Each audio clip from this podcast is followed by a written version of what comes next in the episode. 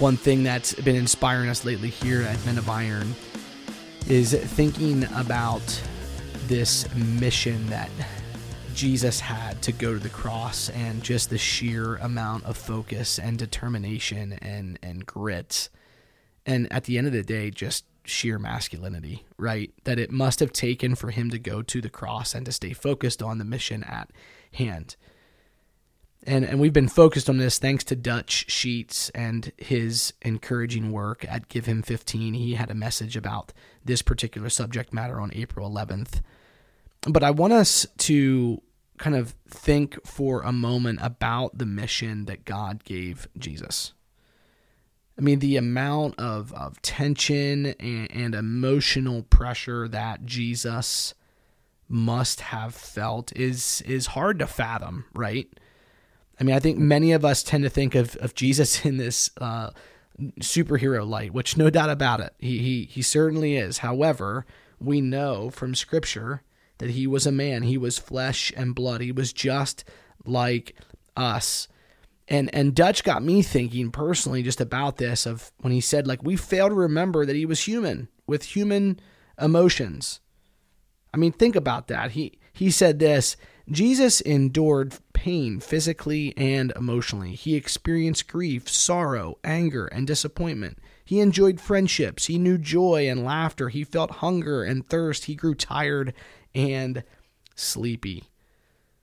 I mean, guys, he was a man with a mission and he never flipped into God mode when things got tough. Look at Philippians 2, verses 6 through 7. It says, Although he existed in the form of God, he did not regard equality with God a thing to be grasped, but emptied himself, taking on the form of a bondservant and being made in the likeness of men.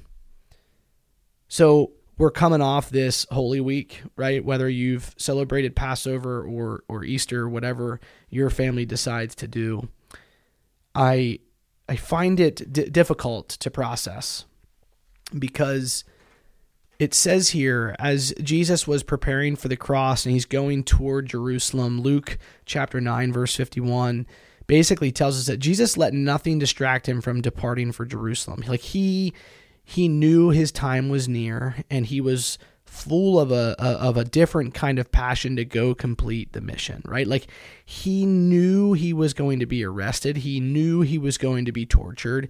He knew he was going to experience this agonizing death but he set off very firmly and, and didn't flinch and he was committed to finishing this mission i mean it, it is a hard thing to fathom. But we know just later on in verse 9, in verse 62, Jesus is actually quoted as saying, No one, after putting his hand to the plow and looking back, is fit for the kingdom of God. Jesus is saying, Listen, we cannot look back. We've got to look forward to the mission at hand. I, I just I want to imagine for a moment how focused Jesus had to be uh, to, to to stay that focused to deal with the pressure I mean, he knew what was coming. He had to be dreading it. And, and quote quoting from from Dutch, something along the lines of it's not word for word, but I'm paraphrasing that the focus to press on toward Jerusalem was so intense that it could be seen on his countenance. I mean, guys, Jesus had a unique mission, and it just happens to model the truest form of masculinity. So, where am I going with all this? Well, l- listen, we're never going to live up to such a mission. Like, we just won't do it because what Jesus did for us on the cross, the grace and the forgiveness that he models for us, the sacrifice that he models for us, like we will never live up to that. But we must not forget that God gives each of us men opportunities and assignments. Like Jesus, he gives us a mission. And our experience is that you you kind of have to quiet yourself a little bit. You have to quiet the noise in your life and in culture in order to really I don't know, get some clarity and, direction and, some just sheer focus of what he's calling you to do.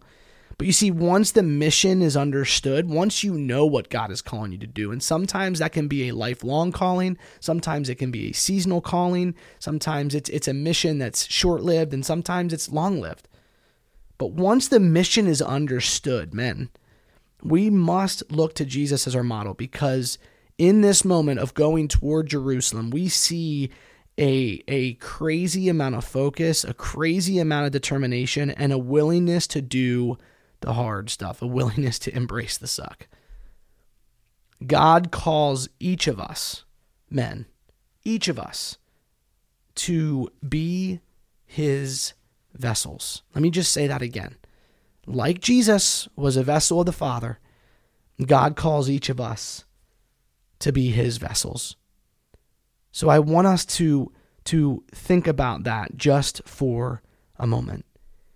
He may call us uniquely, but it may require some of us to choose a less glamorous path than we prefer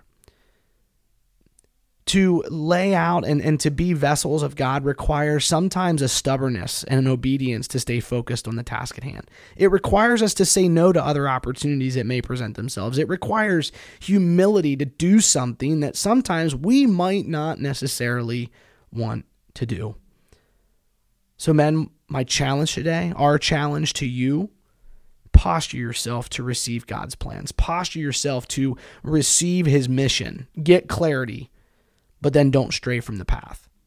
And you see, that's where Men of Iron, that's where mentorship and accountability come into play. You see, his plans have to be the foundation to what's motivating us, but then mentorship and community with other brothers and other men, like that's what ultimately can drive us forward. But you see, he can use another man to help encourage us and keep us focused on the mission at hand with things like accountability balance and spiritual growth.